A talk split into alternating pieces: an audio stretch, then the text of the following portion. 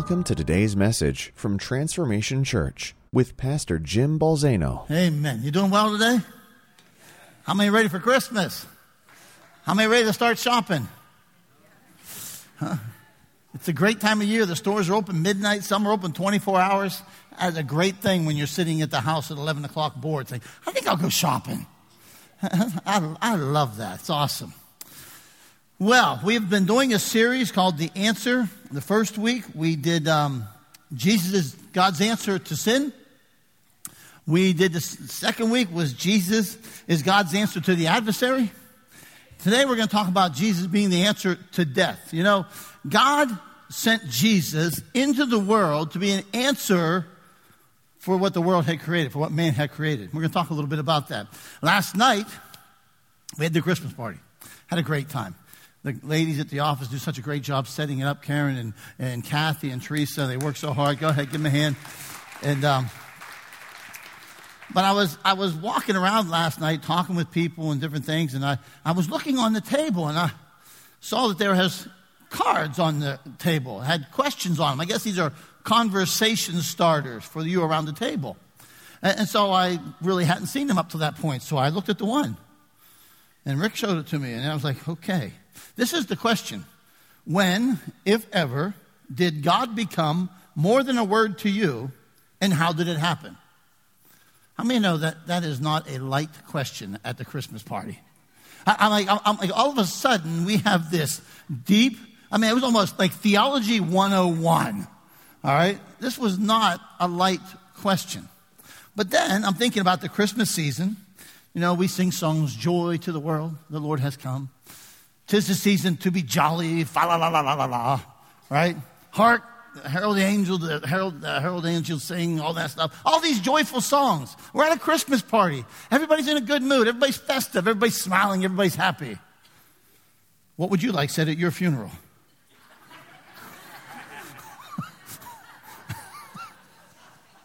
Okay. like, like, what? What would you like said at your funeral? Well, so much for that joy. like, okay, I'm going to go on record. Dumbest Christmas party conversation starter ever. okay, like, oh, feeling good now. Thanks for the thanks for the upbeat question. Let's have that conversation. All right. I'm thinking, I'm going to say, I just hope it's not, I don't die at this party, all right? Because, you know, you know, you think about that. What would I want said at my funeral? Because how many know funeral implies that somebody has to die? Oh, let's talk about that at the party.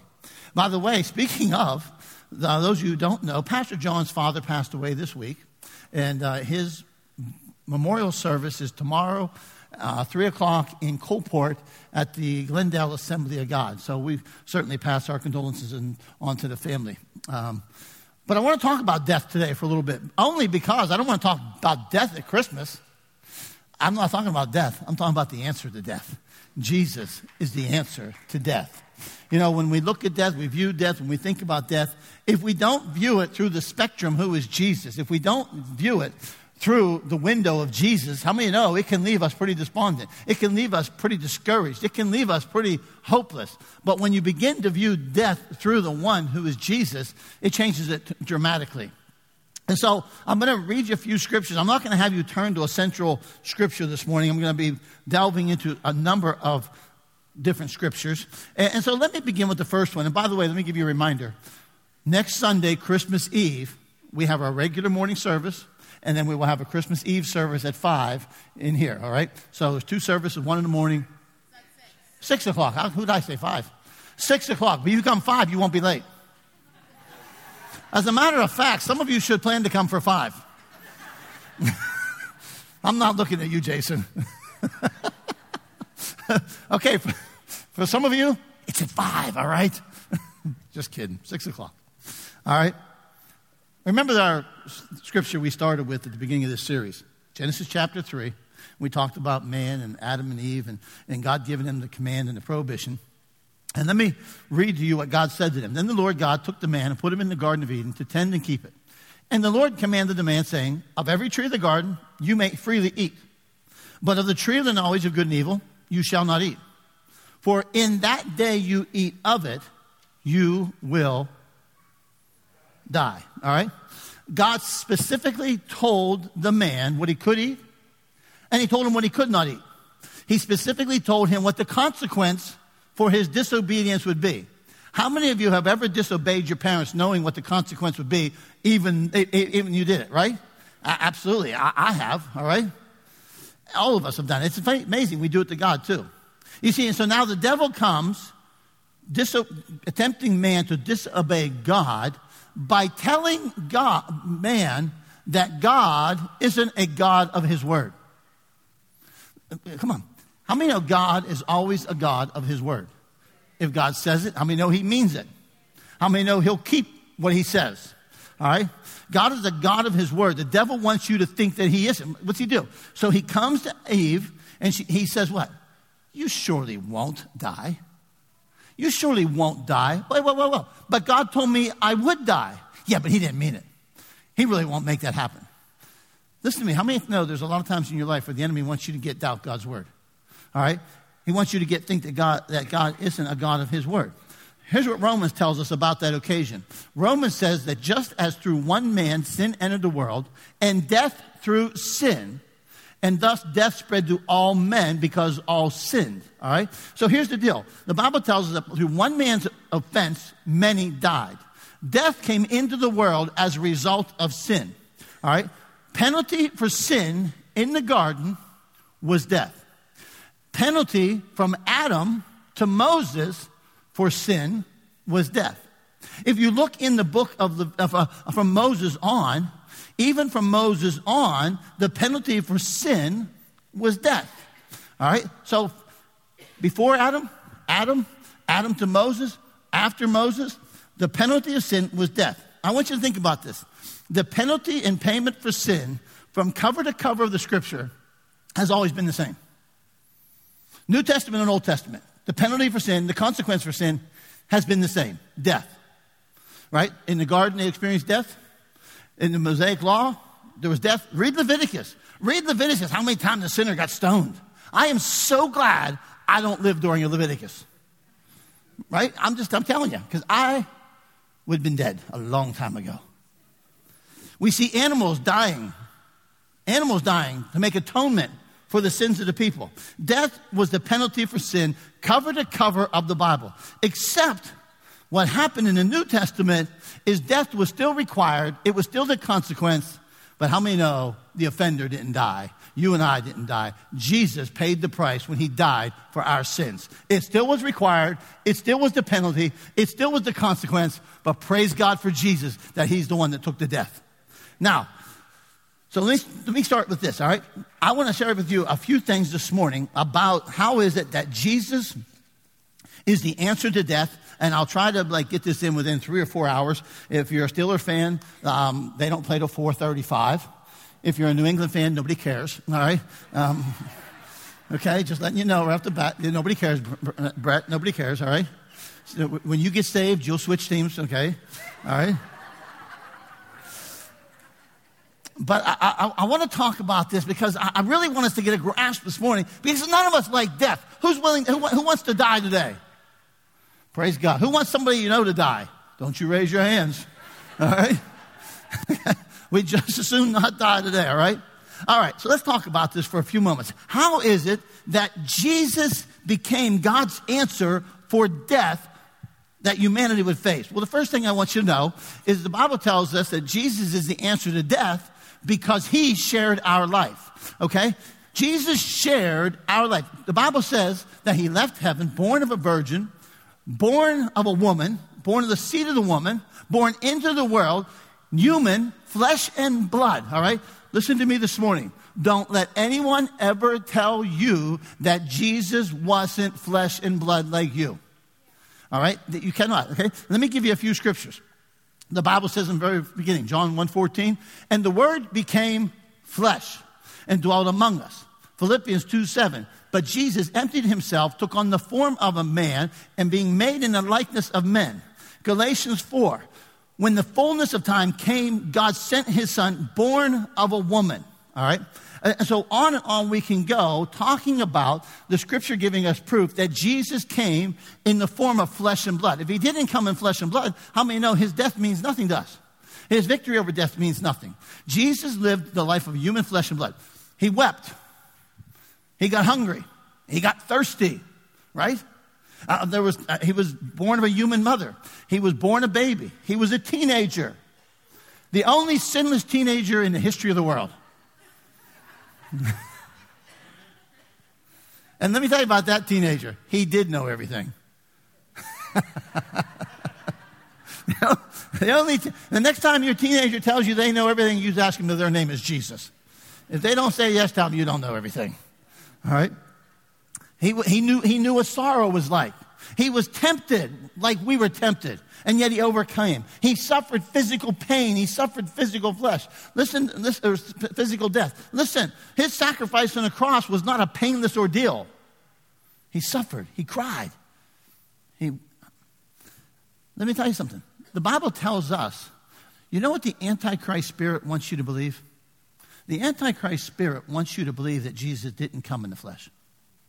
Listen to what John said. John said this Beloved, do not believe every spirit, but test them. How do I test the spirits? It's to see whether they're from God, because many false prophets have gone out into the world. By this you'll know the Spirit of God. Every spirit that confesses that Jesus has come in the flesh is of God. Every spirit that says Jesus came in the flesh is of God. And every spirit that does not confess that Jesus has come in the flesh is not of God. All right. And this is the spirit of the Antichrist, which you heard was coming. In another place, John said in, in um, 2 John 2 For many deceivers have gone out into the world, those who do not confess the coming of Jesus Christ in the flesh. Such one is a deceiver and an antichrist. The devil wants humanity to buy the idea that Jesus didn't come in the flesh, that he wasn't fully man, that he wasn't flesh and blood. The trick of the devil is to get you to believe that. He was fully flesh. He was a fully blood of man. He tasted the death of man. His victory over death means nothing if he didn't live a life of flesh and blood. To say that Jesus wasn't fully man denies the victory he won over sin and death. I, I, this is what I know. I know what the Bible tells me. The Bible tells me he came fully flesh, fully man, fully flesh and blood. He walked through earth like you and I walked through this life, and he did that. Now he was going to encounter something. He shared in our life. I know that Jesus went through some of the same similarities that I've gone through in my life. He, under, he, understood, he understands what I went through. He understands what I go through. He understood the, the, he understood the limits of this flesh and blood life. Can you imagine for just a moment what it would be like to be God? Take on the form of a man who now has the limitations of this flesh and blood body. You mean I got to walk to Jericho? you mean I got to walk to Samaria? Can I just kind of like blink my eyes and wave my hand and I can just be transported? Hmm? Man, I'm stinking hungry. I'm thirsty. Like he, he's now encountering. Listen, this body has it, it has limits, doesn't it? I don't like the limits that I have sometimes. And then I get old. And I certainly don't like that. So we fight it. We're going down swinging, baby. Jesus came and encountered the limits of this flesh and blood. He's the answer to our death, to death, because he shared our life. But listen to me. Second point I'm hurrying on. I want to get to the end. You're saying, yes, please hurry on. We want you to get to the end too. Jesus is the answer to death because he shared our death. He shared our life, but he also shared our death. Hebrews says, Inasmuch then as the children have partaken of flesh and blood, he, meaning Jesus, likewise shared in the same that through death he might destroy him who had the power of death. The Bible says he shared their flesh and blood, but the Bible says he also shared our death. Now listen to me. Without sharing in our death, Jesus couldn't be the answer for death. He can't be the answer of something and for something that he hasn't partook of. He's got to understand it. He's got to know. He's got to encounter it. He has got to go through it if he's going to provide victory for it. All right? This, this is an incredible thing. Think about it. God sends his son to encounter something that humanity brought about by their own disobedience so that they would die in their sin. And God said, Now I want my son to experience your death so that my son can provide a victory over your death. All right? It's an amazing thing. So Jesus comes. This is all still kind of introductory. So we know that he came fully flesh, fully man, fully blood. He lived and shared the life that we live. Then he shares in the death that we live. Now take me to the third one. All right? You're saying he's only got three points? No, no, I got 37. Okay?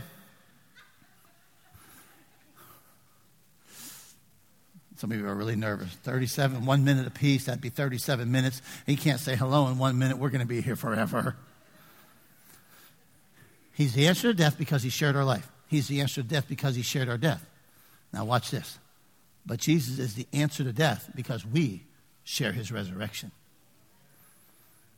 He came and he shared our flesh and blood limitations and our flesh and blood life, our humanity. He came and he shared and he took part in our death. And now, when God raised him from the dead, he's the answer to death because now I, you, me, everybody in here has the opportunity to share in his resurrection. All right? Jesus appeared to share the same flesh and the same blood. But now I share his resurrection. First Peter said what? Blessed be the God and Father of our Lord Jesus Christ, who according to his abundant mercy has begotten us again to a living hope through the resurrection of Jesus from the dead. Now, in a few moments, I'm going to show you something. I'm going to show you how he did that.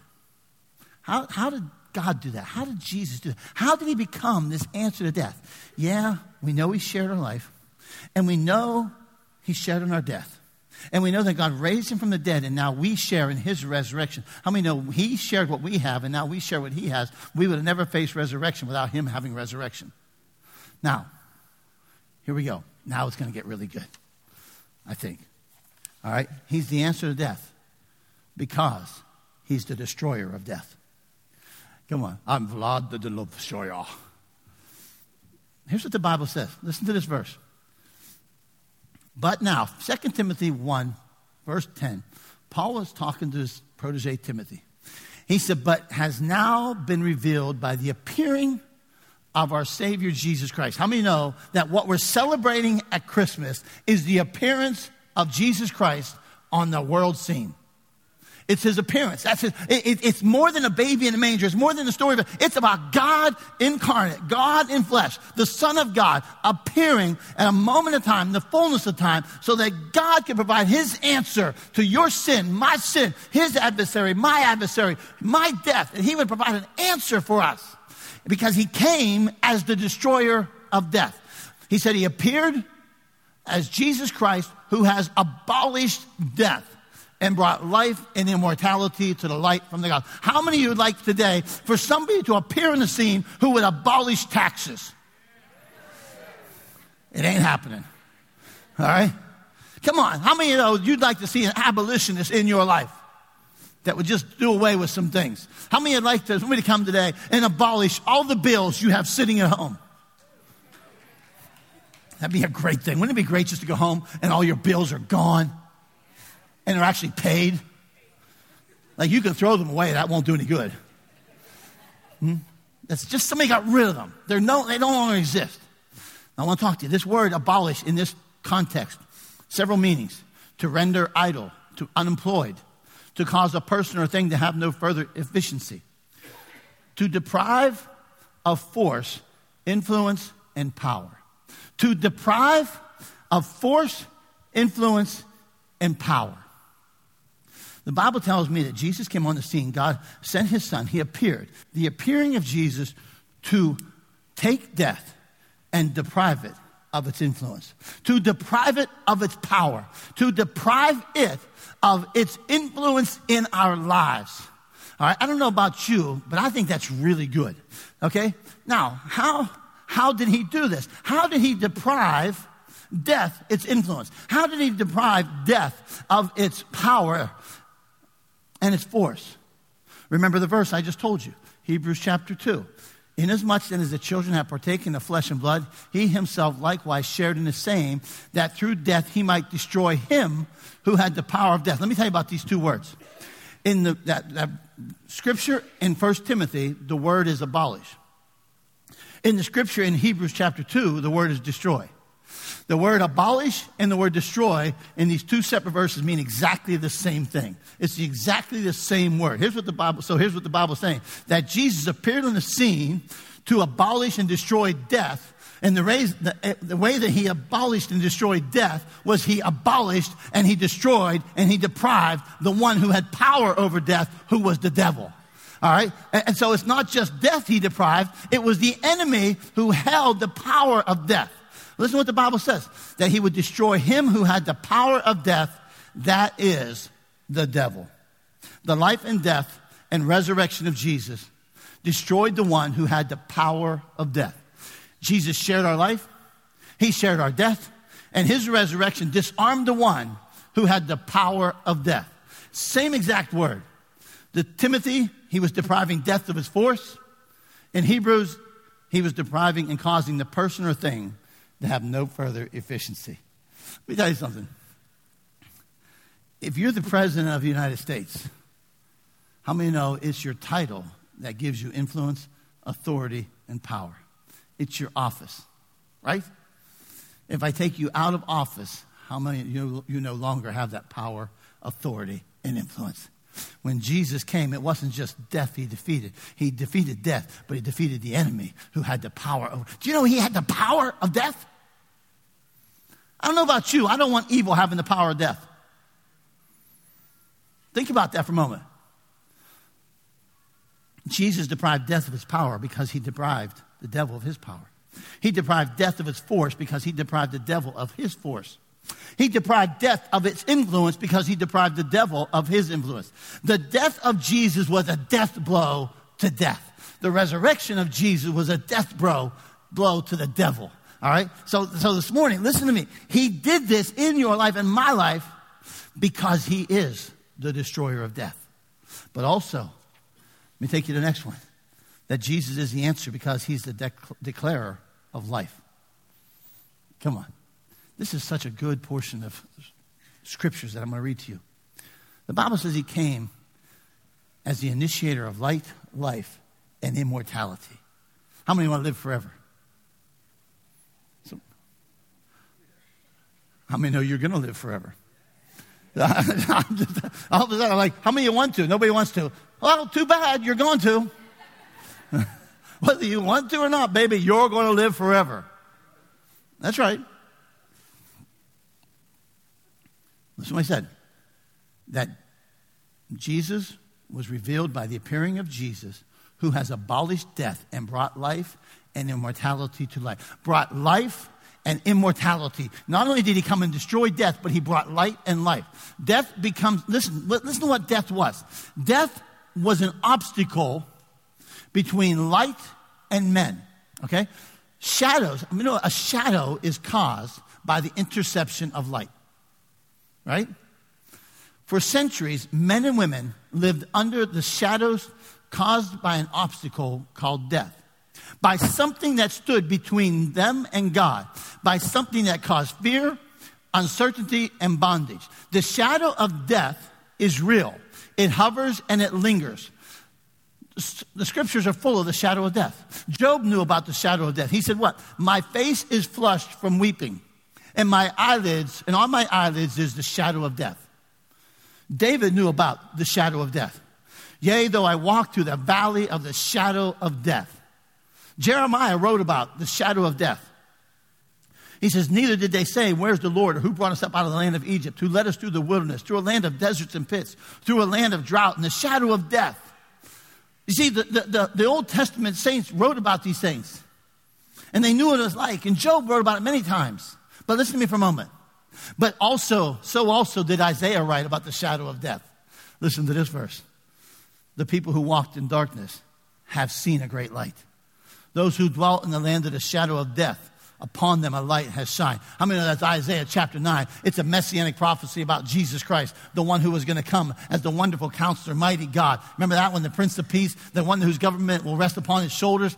Isaiah was prophesying that those who are sitting in the shadow of death will have a great light shine upon them. And then Amos, Amos spoke about it. The prophet Amos said, He who made the Pleiades and Orion, he turns the shadow of death into morning and makes the day as dark as night. He calls the waters of the sea and pours them on the face of the earth. Listen to me. The one who came as the light and life of men swallowed up the shadow of death. He, how do you want to? You, I can get rid of. There, there's right now. There's a shadow of Josh right there.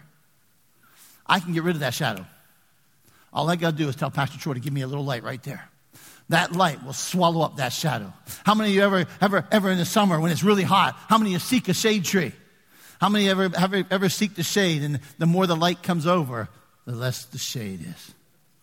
Do you understand? The Bible says that we've been living in the shadow of death until the appearing of Jesus. Until the appearing of Jesus, men and women and humanity sat in the land of darkness, in the land of the shadow of death. And yet the Bible says what? A light has dawned. Ma- Matthew chapter 4 said what? The people who sat in darkness have seen a great light.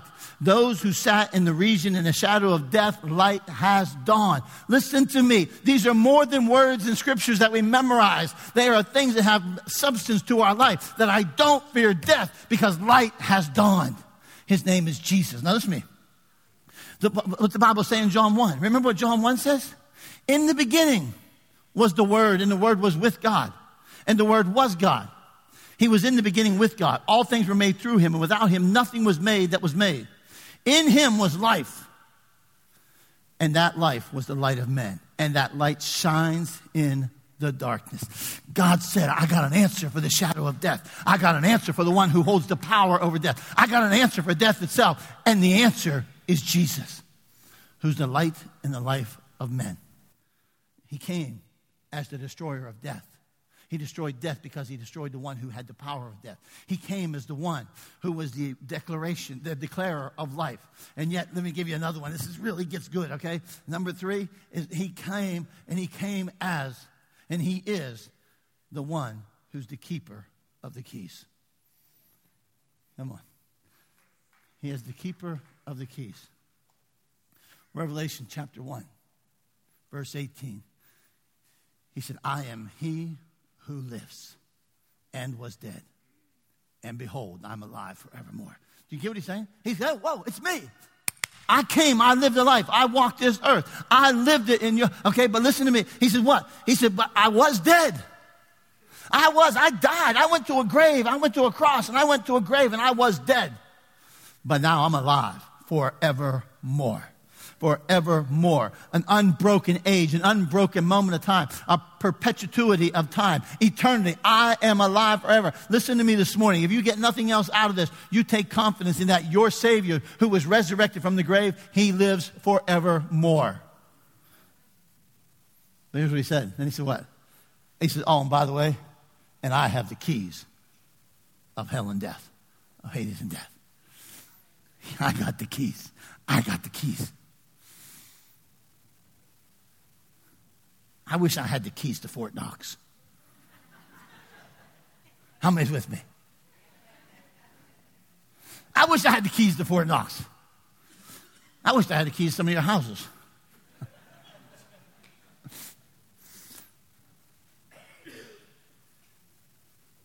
they actually give me a key to this building. It's amazing, huh? I can't find them half the time.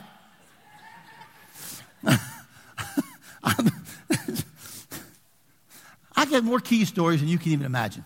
You don't want me to have the keys. I looked for keys for six days for a little Audi I had. Six days I looked for these keys. I looked everywhere for six days. I looked under the car. I looked the, under the seat. I looked everywhere.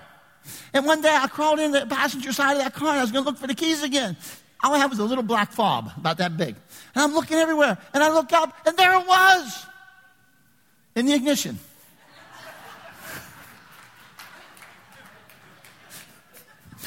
Six days.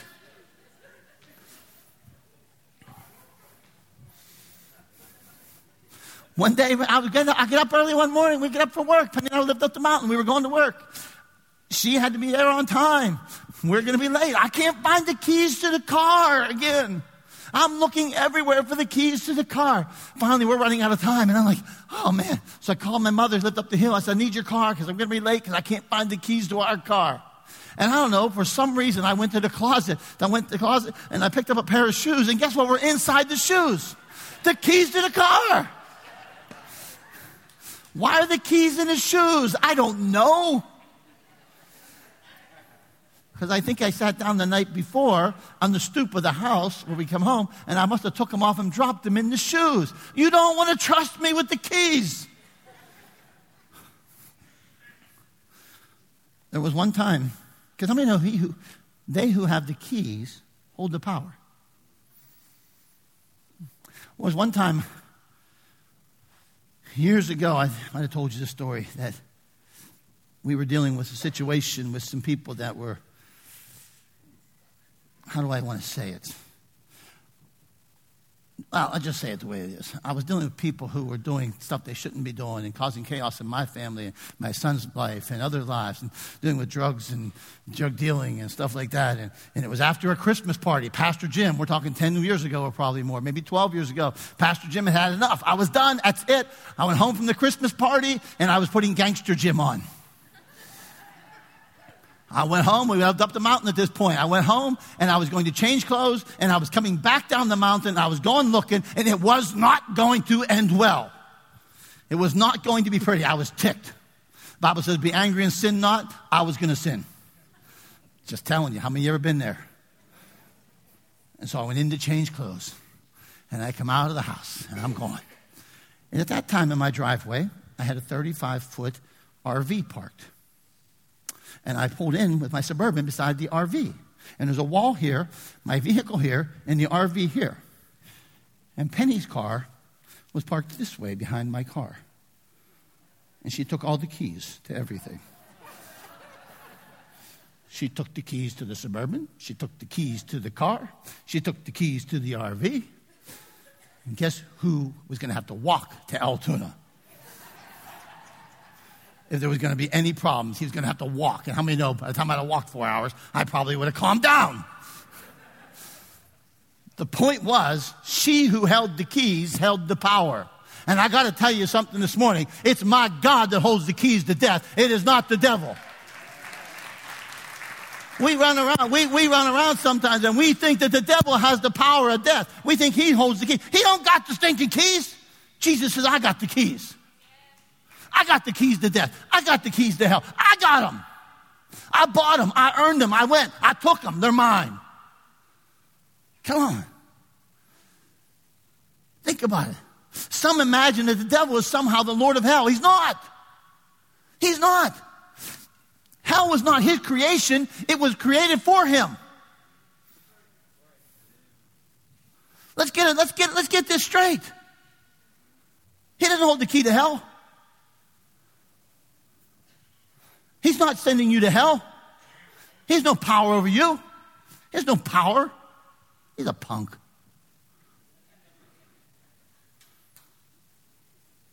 Some imagine that he has the authority or power to determine life and death. Clearly, they're wrong. For Jesus holds the keys. And I'm going to tell you something. He ain't letting them borrow them. Can you imagine the devil? Can I borrow the keys? No. I mean, Dad, can I borrow the keys to the car? Oh, Lord. I mean, that'll make you pray. The devil's not showing up saying, Can I have the keys for a minute, Jesus? I need to borrow the keys. No, they're mine. They're mine. Let me tell you something about these keys. The key is amoral. Money's amoral. The internet's amoral. Money takes on the value system of that which holds it. Money takes on the values of the holder. The internet takes on the morals of you. One who holds the keys. Hmm? The key is amoral. But how many know those keys are used for life? Those keys are used for life. The key locks and unlocks at the wish of the key keeper. The key is under the power of the one who holds it. Listen to me. The key is under the possession of one who cannot be stolen from. I'm secure in the face of death because the keys are secure in his hand. You don't want me holding them. If I hold them, I'm going to lose them. I got to tell you something. And I got a daughter who's constantly losing keys. Just means she has a great mind. And listen how much fun they're having in the nursery. She's in there today. Listen to me this morning. None of us really like the idea of dying, and none of us like facing death. But there's a security and a certainty about death that comes from knowing He has the keys to death. What does this do in our life? You see, Jesus came and He was our answer to death because, listen, He shared our life, He shared our death. We share now in His resurrection. He did all this because He came, the Bible says, and He destroyed death. And He destroyed the one who had the power over death. He destroyed the one who had the power over death. Stop giving the devil credit for what Jesus disarmed him with for. He came as the declarer of life to bring life and immortality that we will live forever. And I'm secure because he is the one who's the keeper of the keys. But what does it mean in my life? Well, there's a couple things because he's the answer to death. The first one is we don't live in fear of death any longer. Now again, I'm not relishing dying today. Maybe at 5:30 after the Patriots whip us again, I will.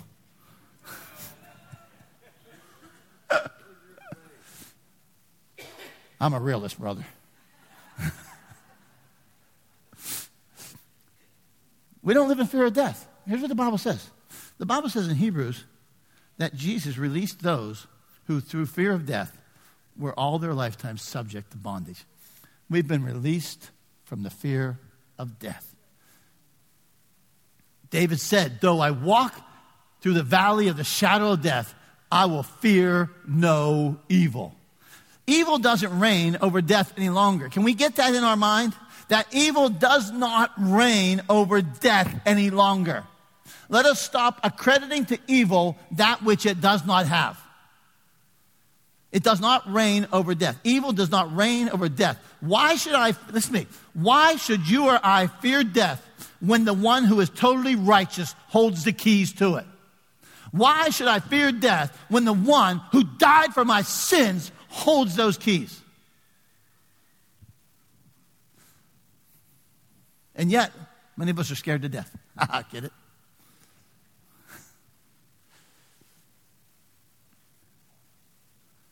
I don't fear the evil associated with death because the one who held the power over death was arrested by the one who holds all power and authority. The second thing it does for us, and I'll get ready to close. The second thing it does for us is we don't mourn as men without hope in the face of death. Everybody in this room, for the most part, has lost loved ones have had loved ones pass away, die, friends, family, mothers, fathers, sons, daughters, grandparents, friends. And yet we mourn, and we should mourn. I've said it a thousand times at funerals. We should mourn, we should grieve. It should hurt. It's indicative of the relationship we have with people. And yet I don't mourn without hope. Remember Paul said, you know the scripture? But I don't want you to be ignorant, brothers, concerning those who have fallen asleep, lest you sorrow as others who have no hope. For if we believe that Jesus died and rose again, even so, God will bring with him those who sleep in Jesus. How many of you believe that Jesus rose again? Huh?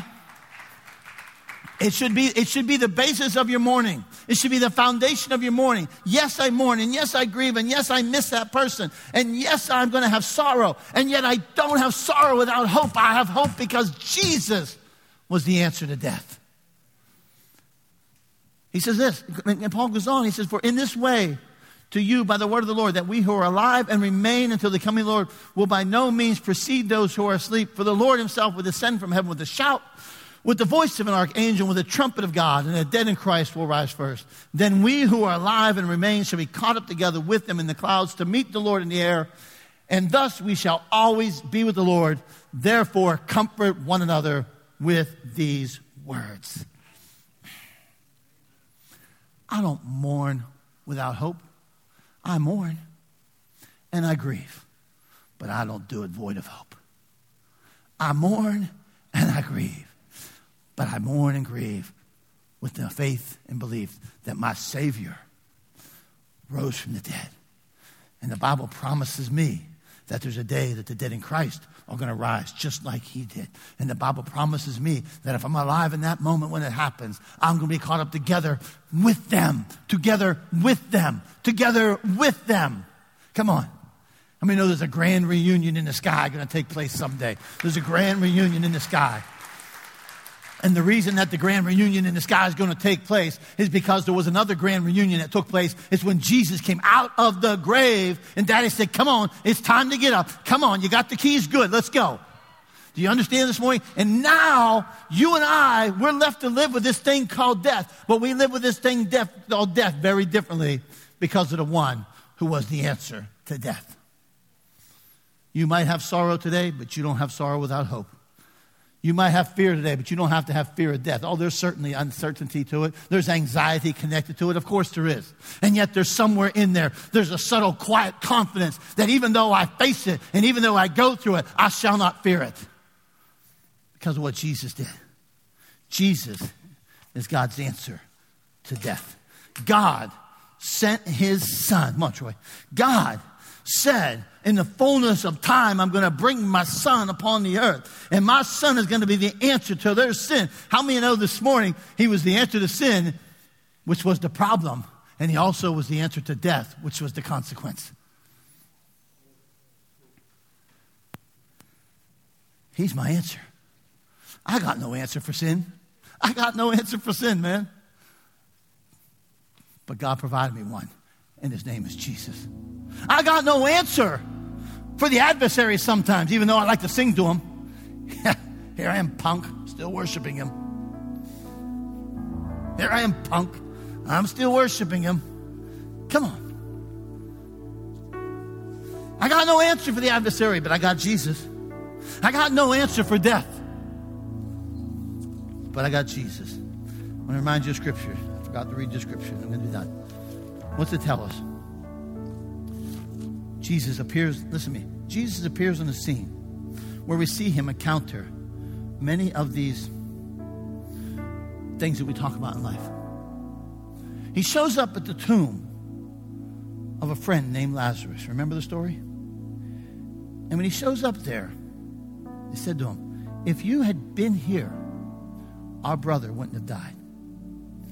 Let me read it to you. Martha came running to Jesus but Mary stayed at the house. Martha then said Lord, if you'd have been here, my brother would not have died. Even now I know whatever you ask of God, God will give you. And Jesus said, Your brother will rise again. And she said, What? I know that he'll rise again in the resurrection in the last day. Jesus said to her, I am the resurrection and the life. He who believes in me will live even if he dies. And everyone who lives and believes in me will never die. Do you believe this? My question to you this morning is Do you believe this? My question is Do you believe it? Do you believe it?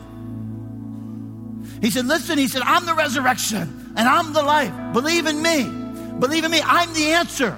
I'm the answer to death. I'm the answer to resurrection. I'm the answer to life. I'm the answer to immortality. I'm the answer. Believe in me, and you'll never die. I don't have to fear something. I don't have to fear death when Jesus made me a promise. And the promise he made me was believe in me and you'll live forever. And I'm not talking about living together in this flesh and blood body. Hmm?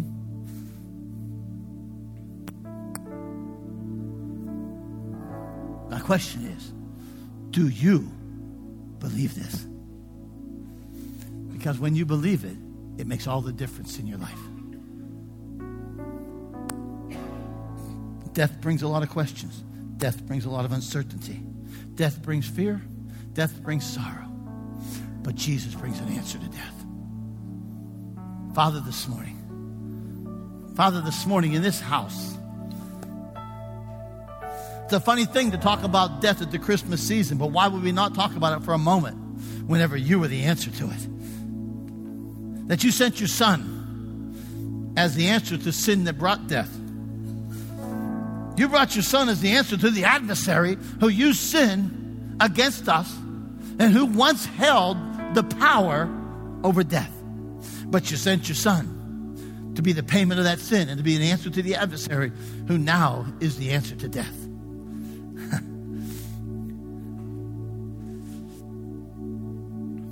and so, Father, today I thank you for the answers who's the answer who is Jesus. I thank you for sending your son. I thank you that I can view death through a window, through a spectrum, through a person named Jesus. When I view it without that window, it's dark, it's dreary, it's ugly. It creates a shadow. But when I view it through Jesus, a light has dawned.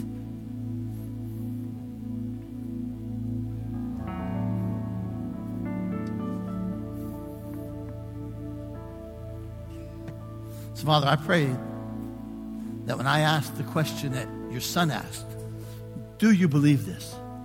I ask, I, I hope, and I pray that every person in this room today would say, Yes, I believe that he is the resurrection life.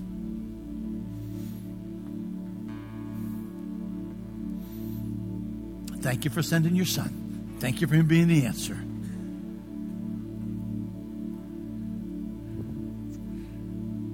In Jesus' name. And everybody said, Amen. How many of you might view death a little different this morning? Just a little bit. Come on, let's stand. Let's sing this song. The conversation starter was, What would you like said at your funeral? This is what I once said at my funeral. He ain't dead. Death was arrested. Yeah. Jesus was the answer. Come on. Have a great week, man. We'll see you Christmas Eve. Have a great week.